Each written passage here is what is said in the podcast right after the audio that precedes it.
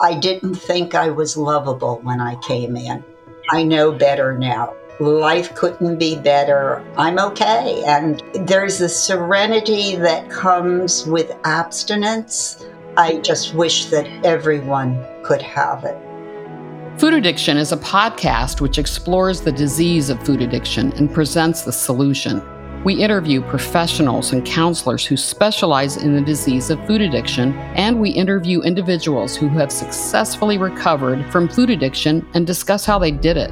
Esther Helga Guðmundsdóttir was motivated to change careers after she recovered from food addiction by opening a food addiction treatment center and the INFACT School, the world's first and only sugar and food addiction counseling training, which offers a recognized certification. Check out the website for more information on obtaining this certification, as well as proven recovery programs at infactschool.com. Listen to these episodes as we discuss the problem and the solution around food addiction. I'm Susan Branscombe, and I am a recovered food addict and the host of this podcast, Food Addiction The Problem and the Solution. You heard in the intro to the podcast, we host professionals as well as people who have recovered from the disease of food addiction. Today, my guest on the podcast is Dee C., a recovered food addict. Welcome to the podcast, Dee. Thank you so much, Susan. Yeah, yeah. We're going to dive into some questions. Uh, during these podcast uh, recordings with our recovered food addicts, we talk about what it was like before you recovered, um, how you did it, the ahas you had in recovery. I'm going to relate some of my experience if I think it would be helpful to the listeners, and what what uh, you know what it was like, and and you know give our listeners some hope that there is a solution to our disease. So. Let's um, let's start by talking about uh, where you're from. Where where did you grow up? A little bit more about about you. Okay, well, I uh, am a native Connecticut born person. Um, I was born in, whoa, 1940. Okay. Um, yeah, and uh, I was the daughter of immigrants, number two out of seven. Um, but the hmm. oldest girl, so I started being a caretaker early in my life. Um, we were poor, but I didn't know that. Nobody told me. I had good food. I had a good home. I had always was well dressed. Um, went to a parochial school, so I had all of the things that um, that I needed to grow up. And um, sure, was, where did your parents immigrate from? Uh, from the Madeira Islands. It was, um, you know, they did a good job with us. I didn't think, always think that when I was growing up, but certainly looking back, I can see the sacrifices they made for us. And, uh, we've all prospered and we've all thrived and uh, and life is good um, it sounds like your childhood was you know a good one um, you said you was. were poor but you didn't you didn't know it and um, what were what was childhood and teenage what were those years like around your food and weight I was not born a compulsive overeater. I know many people say they are, but I wasn't. Um, you know, growing up in the 40s, it was um, during the war and sugar was rationed. So I wasn't, you know, eating a lot of sweets or uh, things like that. Um, I always had good, solid, healthy food. And um, I can remember as a child wishing I could have some of that uh, mushy uh, white stuff, but my parents bought good whole grain things. And um, I d- look back now and think that's why I'm so healthy today because mm. the way I ate then.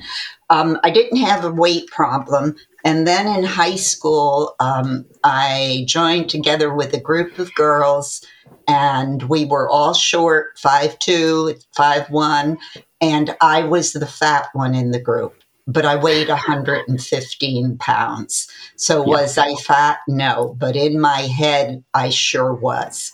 And right. so I started dieting in high school, trying to get down to the 100 pounds that all of my friends are. And my body was not built that way. I will never, ever be 100 pounds. But I started a dieting history and, um, I managed to diet my way from 115 pounds up to 215 pounds ah. before I found the 12 uh, step rooms. Um, yeah. So through high school, yeah. I dieted, through college, I dieted, and um, uh, always carried maybe 10 pounds more than I should have but it wasn't anything that made me obese or drastically overweight. But my head was always telling me that I was too fat, that I needed mm-hmm. to lose weight.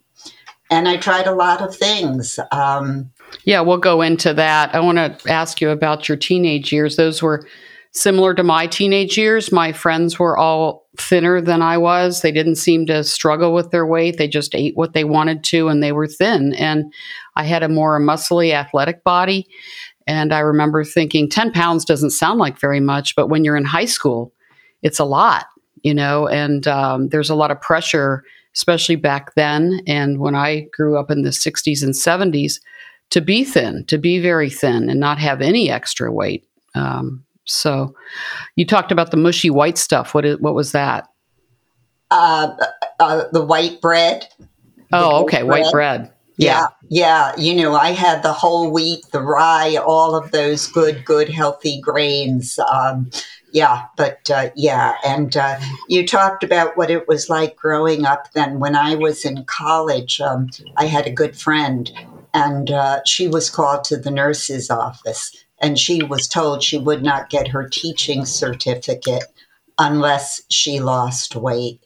Mm-hmm. And she tried and tried and she couldn't, so she dropped out of uh, college because of it. And uh, weight was just a big, big issue back then. Yeah. Yeah, it was. It was even like for uh, that story, and then airline attendants, you know, were expected to be at a certain weight or they couldn't work. You know, I mean, there's a lot of pressure to be thin um, as in, during our childhood. So, uh, we're going to talk about dieting, and and uh, you said you dieted your way up to 200 plus pounds, um, and we'll talk about that. When did you really realize that you had a preoccupation with food and weight, and it wasn't typical or normal? Is that your teenage years?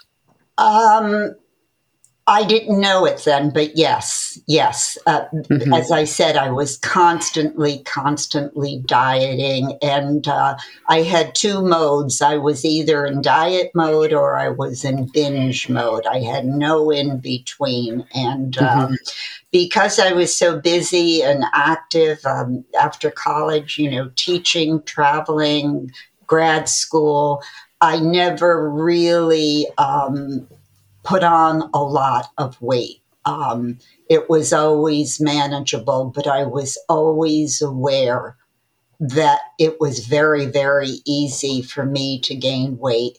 And if I lost 10 pounds, my life was good. And if I gained 10 pounds, my life was horrible, horrible. Right. And yeah. so, yeah, it was a fixation. I hadn't thought of it in that way, Susan, but yeah, you're right. Mm-hmm. Yeah, I mean the the food takes up such space in our heads, uh, and and I was the same way. You know, I I was either on a diet or I was off a diet, and if I wasn't on a diet, I was thinking about the next one that was going to cure this this problem I had with weight and my obsession with food. Um, so I relate to what you're saying there. Talk about the dieting and the trigger foods and sugar. You identify as a food addict, is that right? Oh my gosh, for sure, for sure. If I don't eat something, I don't want it. But the minute I put some food into my mouth, sugar, carbs, um, grains, uh, I want more and I can't stop. I have no stop button. If I don't right. start, I'm okay. But once I start, I can't stop. And right. so uh, that was, uh, nobody ever told me that I had an addiction. And, you know, I did so many things. Um, so many things and spent thousands of dollars, but nobody ever said, once you stop this, it's all coming back. And uh, yeah. Right. Right. Yeah. I mean, um, food addicts, uh, as we talk about, Esther Helga has talked about this and other professionals, it is a brain disease, you know, and not everybody that's obese is a food addict. But with addicts, uh, we just like with food, we ingest it and we have to have more. And then we become obsessed with having more. And sugar was like that for me. And until, and we'll talk about recovery, but until I got fully abstinent from sugar and trigger foods, I couldn't really recover. So, talk about the diet experience, uh, what that was like. Did you use, I assume you used commercial programs like yeah, I did and di- yeah. diet pills?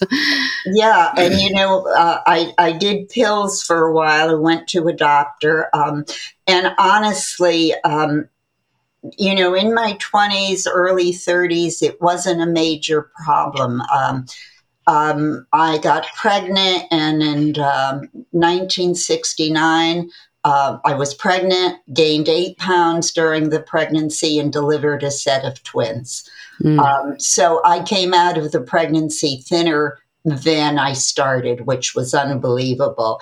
And that first year, I didn't gain any weight. Um, because I was just so tired and so busy um, with two little babies. My husband was an airline pilot, so he was gone a great deal of the time. So I had the two children to take care of. And for the first time in my life, I wasn't out a lot. I wasn't teaching, I wasn't going to school, I wasn't traveling. And that's when I started eating more and more and more.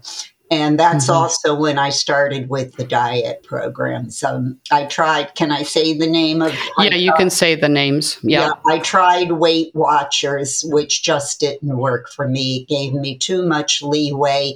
And I'm a person who can't have that leeway. Um, I tried Diet Center. I tried women's weight loss. I tried.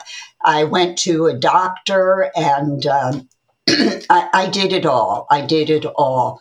Uh, you know, um, spent thousands and thousands of dollars. So my girls were born in 1969, and five years later, when I got pregnant again, I was up to uh, 175 pounds. Right. You're only five, five, you said five one? Five two. Well, that's today. I used to be five two and a half. Yeah, yeah, I know. We, we do shrink.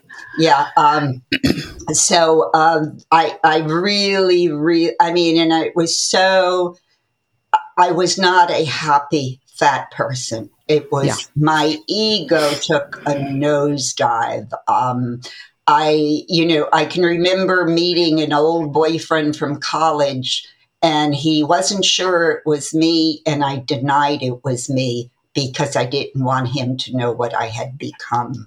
Mm. Um, I can remember going into a store that we frequented often, and the owner asked me when the baby was due, and I wasn't oh. pregnant. Um, yeah. Yeah. Um, my ego just took a tremendous, tremendous nosedive. And after that second pregnancy, the weight didn't come off. Right. And um, I got up to, I think, 187. And that's, you know, started all of the rounds of every possible Nutrisystem. Uh, I tried them all, and it, yeah. they worked until they didn't work because right. nobody told me that this was going to be my life, that I was not a person who could eat normally, that I had an addiction. Um, right. And so once I stopped doing a program, all of the weight would come back on. Yeah. Yeah. I did the same thing. I would lose and, and gain 50, 60 pounds. I was really good at dieting. I did it for 43 years. And the thing about these commercial programs is they don't tell you how to maintain.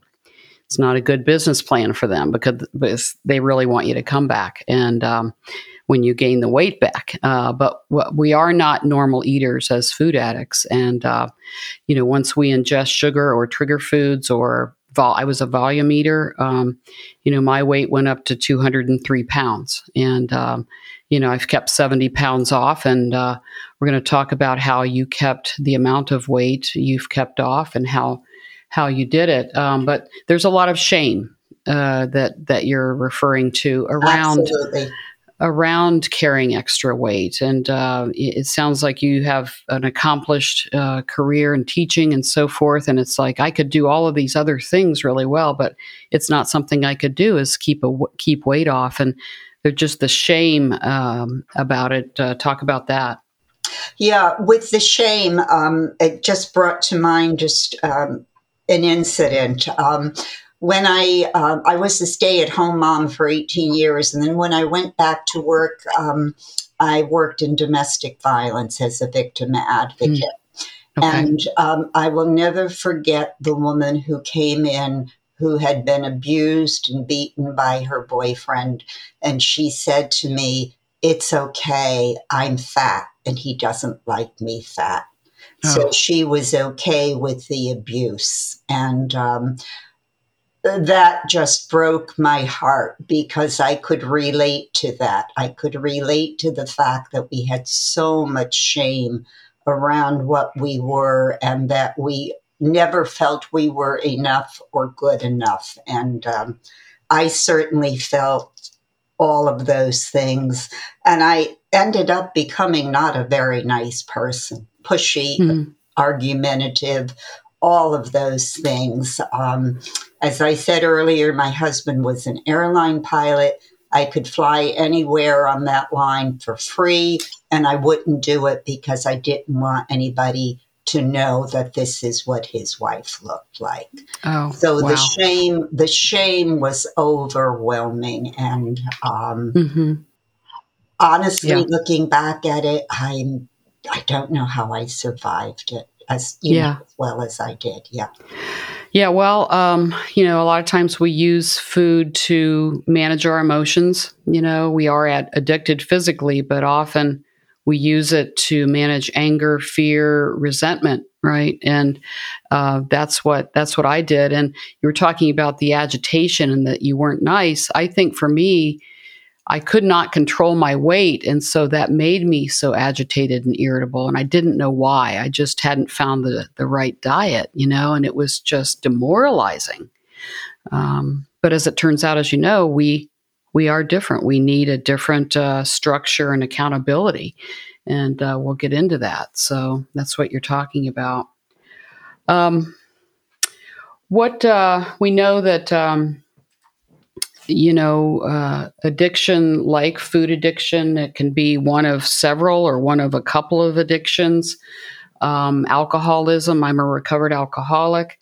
Uh, you were talking about smoking, and there's science around food addiction being a brain disease. And we have addict type brains, right? We, when we like something, we like it a lot, and we become we can become obsessive about things, right? So talk about that. Yeah. Oh boy. Oh boy. Yes, I certainly drank too much. I certainly drank too much, and that started in college. Um, and you know, when we you say we can become addicted to anything. Um, I had a daughter who smoked, and every time I got into her car, I said, "Oh, this smells horrible." And one day she got into my car and she sniff, sniffed and said, "What is that smell?" And the back seat was covered with gum wrappers because oh. I was up to like four or five packs of gum. And eventually I put the gum down. You give it to me, I can become addicted to it. Right. Uh, I don't know if you can, uh, you know, I have books. I'm addicted to books. I'm addicted to shopping. Um, most of it manageable these days, but I, my brain is an addict's brain. And, you know, I mm-hmm. love one of the uh, people who goes to our meeting uh, will say, you know, has said, what do you, what are you addicted to? And his answer is, what do you got? And what that's got? me. Yeah. What do you got? I, you know what? I can become addicted to anything. And yeah and for me, there's no in between. I either have to stop it um, or know that it's going to continue out of control. But, right. but honestly, becoming addicted to gum, oh my gosh, yeah. Yeah. I was too, and I still chew it. I told my person I talked to about you know, how much I was eating, and my jaw hurt, I was sorbitol, all of that. So I can have four pieces a day. Uh, and that's that's my limit and that's my agreement. And so i have two at lunch and two at dinner after dinner. So i've man- managed to like uh, you know have some uh, abstinence around gum but gosh give me something that i like and i'm gonna i'm gonna probably get addicted to it in some way. And that's the way our brains work right? So uh, talk about your bottom. Where where was your bottom? What uh, was that like? Oh wow. Uh, my bottom um it was um, 1985. Hmm, um, I had uh, three girls by then. I would get up in the morning, have breakfast with them, send them off to school, and sit at the kitchen table with a book and snacks. And I would eat and eat until they came home for lunch. I'd have lunch with them send them back to school, and I would stretch out on the couch in a stupor from all of the food. Right. They'd come home from school, I'd have a snack with them. And um, after supper, um, I would send them to bed early. And because my husband was away so much, that was my eating time. And I yeah. would eat until bedtime. And then it would start all over. And one day I was stretched out on the couch with the television on, and uh, it was a local program, and there were some people with their backs to the camera. And they told about being in a 12 step program. And I was desperate. I was totally, totally desperate. And um, they told about being in a 12 step program. I found out where it was locally and um, went. I actually, the first time I drove to that meeting, waited in the parking lot, and nobody came. And I was so relieved that nobody came because yeah. I was petrified. Yeah. Yeah. Uh, but then I did get, I did find a local 12 step meeting for, for food issues and uh, started going to that. And um, it really, really didn't work. But um, anyway, um, I, I was trying it. Um, we were going to Amsterdam in December, and I decided I had to lose weight so that I could button my winter coat.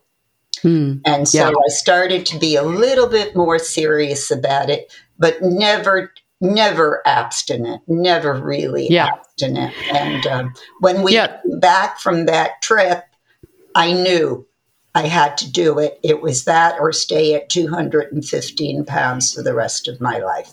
That yeah. was my bottom. Yeah. The bottom, you know, the bottom is, you know, for and I want to talk about your bottom, but it's almost like, okay, you're just eating so much. And then we, of course, we eat, many of us eat in isolation, in secret.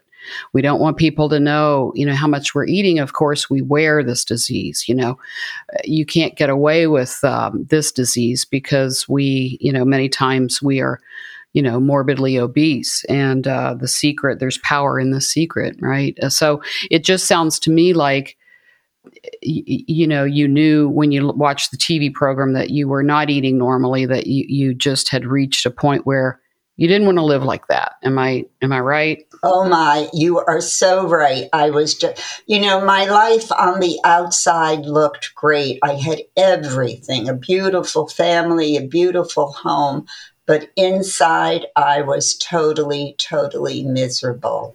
And uh, with the day of the, I can tell you the day I started my journey of, to abstinence. Um, we, my husband and I had gone out to a restaurant with uh, some neighbors. It was a new restaurant. They didn't have a liquor license. Uh, so they brought a free bottle of uh, liquor to the table and I took a drink. And the more I drank, the more I ate. And when that meal was over, I realized just how sick I was. Hmm. And I sent my husband home with a neighbor, and I drove to a 12 step meeting. and I totally, totally broke down. It was the first time in my entire life that I ever told anybody what I was really doing with the food. Mm-hmm. And that was the day that, um, yeah, I admitted that I was powerless, that I just yeah. couldn't control it anymore. Right. That's when, you know, we spend a lot of time in denial. It's not that bad. You know, I, I can lose this weight. I just need to find the next right diet. But there is, there comes a point with everybody that recovers, I think, that reaches a bottom and says, I don't want to live like this anymore. I am not, I am not able to do this on my own. Uh, I would like to do it on my own, but you have talked about this. You didn't get it right away. You went in, you you you met with them, and you just weren't honest at the beginning. But eventually, you had that like real bottom where you said, "Hey, I'm you know I'm ready to do whatever you guys tell me to do." Right? It, that was it exactly. Um, I just and you know, uh, for me, um, being able to do it myself and being in control had always been so important to me. I am a strong woman. I can do it by myself. I don't need your help. And to finally admit that I couldn't do it by myself was probably the most important thing I've ever done in my life. Yeah. I I would agree with that in my case too. That uh, we get to live. You know, we get to live. Um, so, talk about when you became abstinent from the food and the compulsive overeating and the the addiction, and talk about we talk about the solution. Um, so, abstinence, uh, the solution. What uh, what did you do to start recovery? Yeah, uh, the first 12 step program I, I came into just didn't work for me, but I heard about an offshoot of that 12 step mm-hmm. program. Mm-hmm. And that's the one where I finally got abstinent.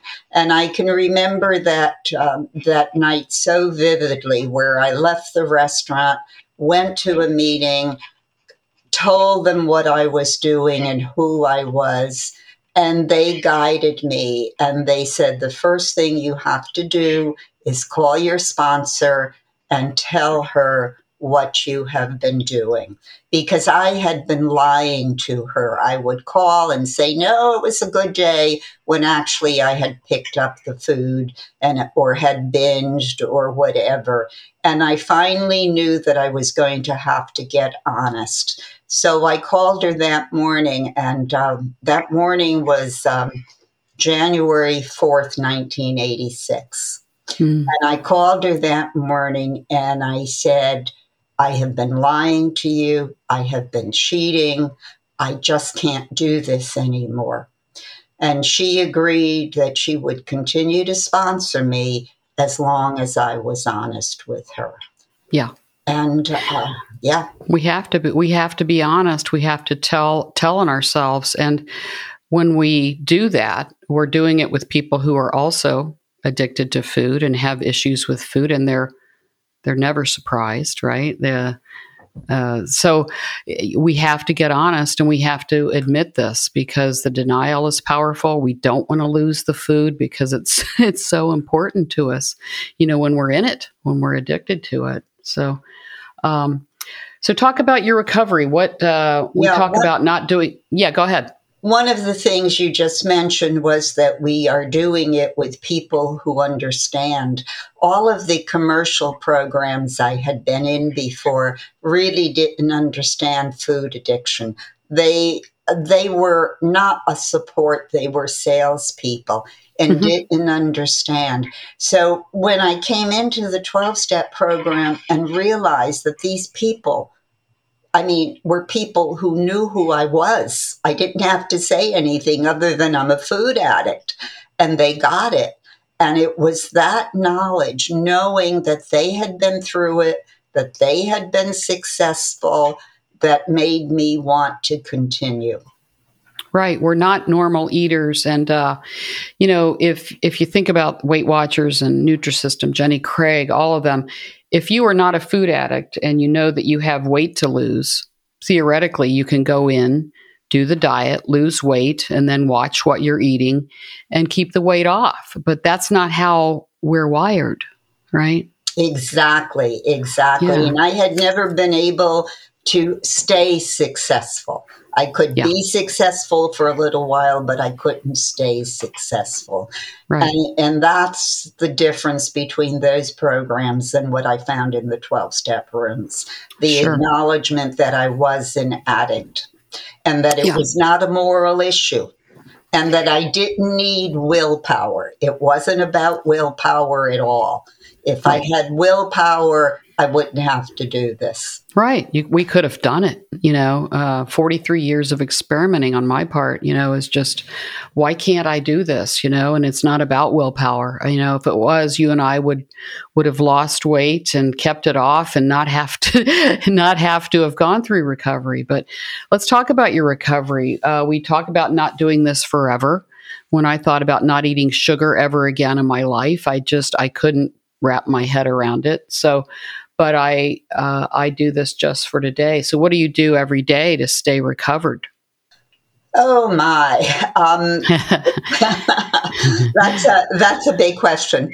Um, first of all, um, I write my food down for the day. I and after I've written it, I call my sponsor and commit it to her. And if I need to make food changes, um, I call her back or call another 12 step person who's qualified so that I, it's not my uh, plan. Once right, it's not your, yeah. I've turned it's it not your food. my mm-hmm. sponsor right. and it's hers. And, right. uh, and then for the rest of the day, I eat three weighed and measured meals a day, nothing in between but coffee, tea, or diet soda. And um, that's it. And, um, you know, I've, I've said, you know, I get up in the morning, I brush my teeth, I weigh and measure my three meals. It's yeah. become part of my routine. Um, and the amazing part, Susan, is that once I had got some abstinent time under my belt, all of the cravings went away because right. I wasn't putting my drug of choice into my body. And yeah. I don't crave things. I can go to parties, I can go to buffets. It's not mine. And right. because it's not mine, I'm okay with not having it. Right. Yeah. Yeah, I do the same thing. I commit my food every day to um, to someone, and I um, I read and write every day on recovery. Uh, I make sure I work in you know prayer and meditation. Um, I, I, I assume you do that, but I weigh and measure everything. Yeah, I'm sure you do that because what uh, not only do we have to do the the what you're talking about as as food addicts, but we um, also have to get to what we talk about as the causes and conditions of why we were eating, and that's the emotional and mental recovery. Talk about what that's been like for you. um, emotionally, I'm happy with myself. Good. I wasn't happy with myself 37 years ago. Um, right. I'm peaceful. Um, um, it and it wasn't. It didn't happen overnight. It didn't happen overnight. It took time. Um, as soon as I got my 90 days, and in my program, once you have 90 days, you're eligible to do service. My sponsor threw me out there and said, "You will do service." Yeah. And uh, she said, "You will go." You oh, I can remember when I started before before my abstinence date. Um, she wanted me to go to at least three meetings a week, and I said, "I can't do that. I lead a busy, busy life." Mm. Well, once I admitted that I was powerless, somehow I found time to go to five meetings a week. And um, at those meetings, uh, there were qual- qualification meetings where there would be speakers. There were also 12, uh, 12 step meetings. And she said, uh, "You will start the steps." And uh, she didn't push me into it. She she gave me time to adjust to um, to living a new kind of life, mm-hmm. and then gradually led me into doing the steps. And uh, as I said, she threw me out into doing service because I think that's a, an essential part of the 12 step work. Mm-hmm. And so uh, going to meetings, doing service, and I've done it on all levels. Um, from the local meeting to the World Service meetings. Um, and it's also kept me in the middle of the herd. That's a phrase we like to use. Mm-hmm. So that um, so that I always, always have my 12 step program and my 12 step friends around me. Mm-hmm. And emotionally, the other thing, um, I share with my 12 step friends things that I don't show, share with my civilian friends because 12 steppers get me. They know I'm an addict. They know how I react to things.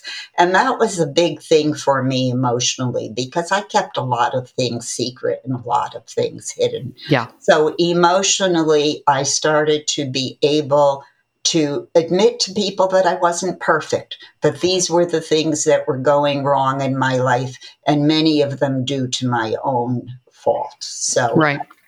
Yeah as food addicts, you know, we use food to manage our emotions often, um, and and it works uh, temporarily.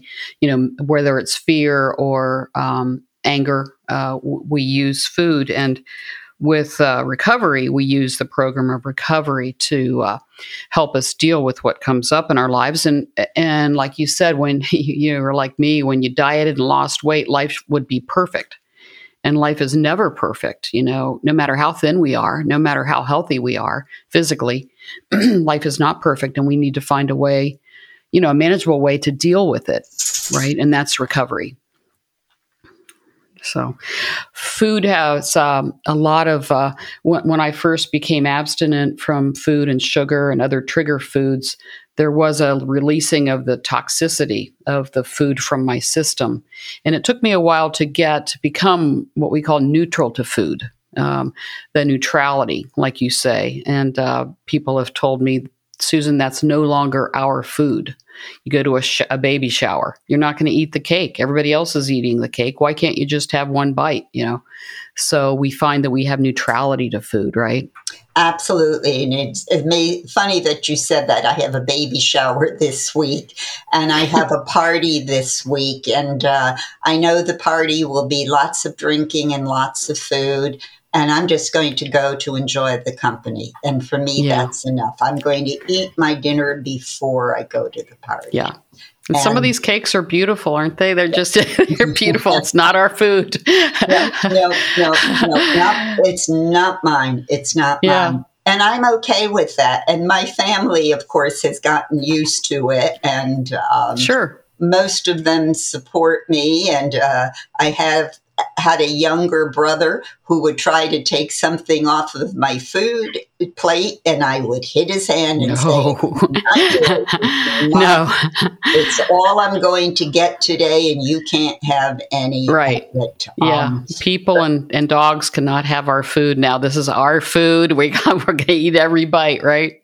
Oh, yes. And I have a dog who's a compulsive overeater. So she understands fully that I'm not going to give her anything from the table. She can only eat what's in her dish. Um, That's right. Yeah. That's right. So, uh, yeah. So, you know, it, just so, so many things. But for me, I think the most important thing that has helped me um, is uh, staying in the middle of the herd, working mm-hmm. the 12 steps, uh, doing an AWOL, which is a program called A Way of Life where we go through the steps and um, and and my um, my idea of my higher power has changed too.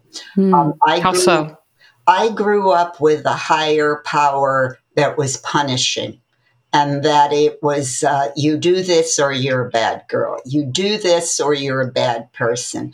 And that's not what I believe any longer. Being in the rooms have taught me that uh, God is a gentle, kind God, and mm-hmm. um, and um, uh, that's been a big transformation for me. And I think for me, the major difference is I am no longer religious, but I am spiritual. Yeah. Uh, the religion confined me and kept me uh, feeling that I wasn't enough. Mm-hmm. Uh, spirituality uh, means that I have a higher power that I can pray to, uh, that I know is there for me and is not there to punish me, but to take care of me. Right. Yeah, the 12 steps hold out the possibility that um, a higher power may or may not be a God. Uh, I grew up with a with a religion that said if I was a good girl, I would be okay, but if I did you know, anything bad, I would be you know that I was bad or that God would punish me. The same the same thing. I know now that I could not have recovered uh, from my addiction on my own. Now, what is that higher power? I'm I don't know that I can say I know for sure, but I do know that there is a spirit, there is something out there looking out for me. And maybe it's my higher instinct. Maybe it's the group. Uh, maybe it's, you know, just, I don't know what it is, but there are too many miracles out there to believe that there's not something. Yeah. Right? And, you know, the first time I went through the steps, um, my fourth step inventory was incredible. It's where we take a fear, fearless moral inventory of our lives. Well, everything that was wrong in my life was because of somebody else. My husband was terrible. My daughter's teachers were terrible. My neighbors were terrible. None of it was my fault. Yeah. Right.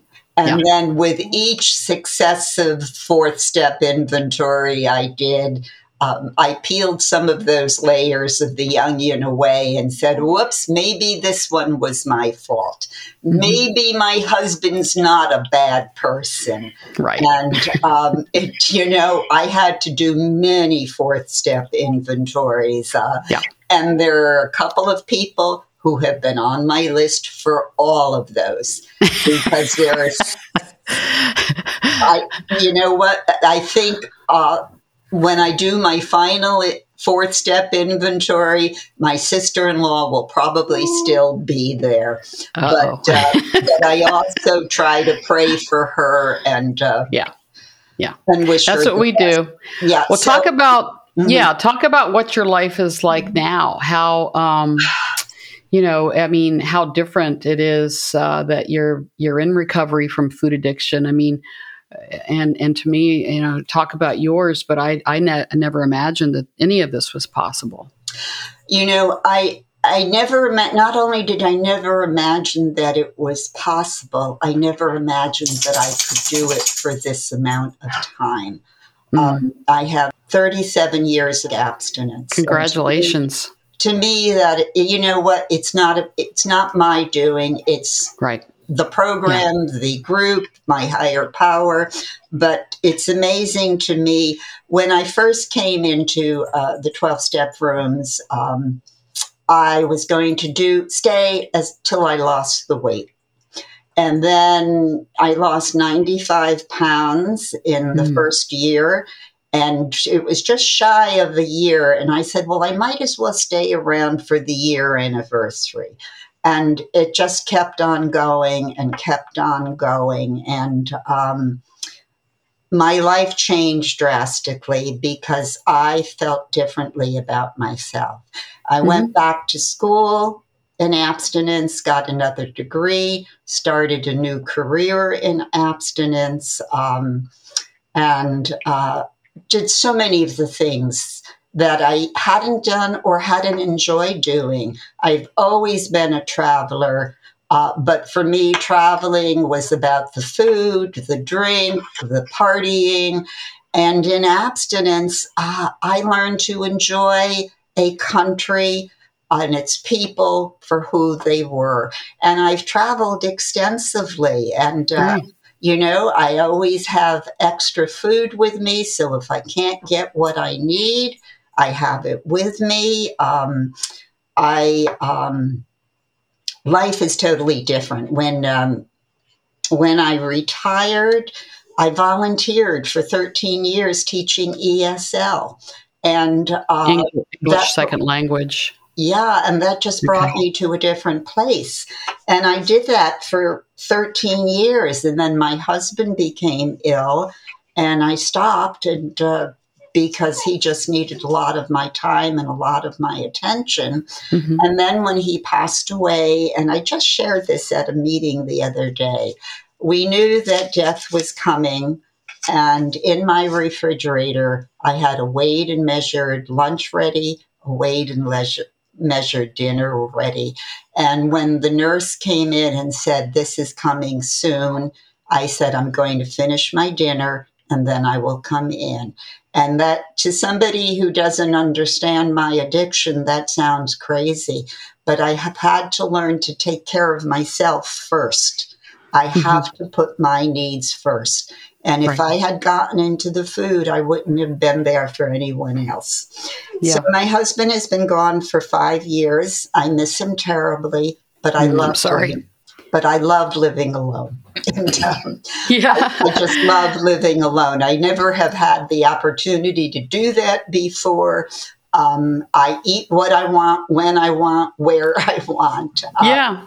And I'm very. I just, yeah, yeah, I just hear a lot of um, serenity in the abstinence, and you can do anything abstinent, right? We know that you can go through the death of a loved one, uh, illness, uh, anything abstinently. We don't have to go to food. So, yeah, 37 years of abstinence, and you've kept off a 100 pound essentially a 100 pound weight loss, right? Yeah, basically, basically. Yeah. And uh, and of course, my body has changed tremendously since yes. then. But you know what? I do yoga once a week. I do an exercise class a week. Um, I uh, walk my dog. Uh, I'm active. I'm uh, secretary of the Condo Association. Um, membership uh, chair for the Friends of the Library group. Um, I'm 82 years old. 82, yeah. I attribute this to my 12 step body.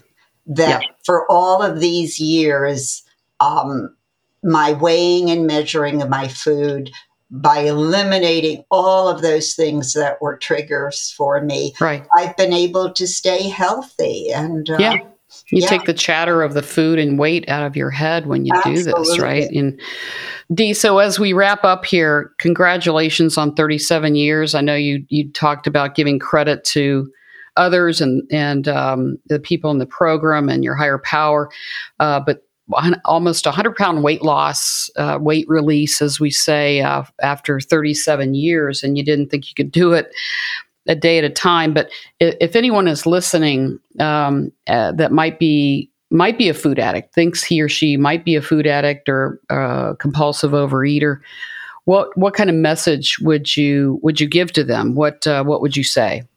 Well, I know that I was a down and dirty food addict. I mean, yeah. I really, really was. And if I could do it when I believed there was no answer for me, that there was no solution, I know that it is possible. And um, I just wish that everyone could find what I have. That uh, that I, you know, uh, 37 years. If I just had gained five pounds a year, which I used to be able to do in a weekend, oh, yeah. I, I don't know where I, I. Yes, I do know. I wouldn't be here. I wouldn't be here. Um, it's not an easy thing to do. It's hard work at the beginning, but once you get it, life becomes easy, life becomes better. And uh, I would not trade, I would not trade this for anything. Um, my psychiatrist said to me one day, There's only one thing wrong with 12 step programs. And I said, Oh, what's that? And he said, You have to be an addict because he felt everybody should be in a 12 step program. uh, it would it would make my life a lot easier if everybody in my life was in a 12 step program. Exactly. but there is a solution. That's what I hear you saying. Yeah, there is a solution. Is, and, and you can be 82 years old and and and be healthy and happy and um, you know, for many years we didn't know that that was possible, right? Absolutely. When I tell you I was a miserable, miserable person. Um, and, you know, most of it was, I thought, self inflicted. I thought it was my fault.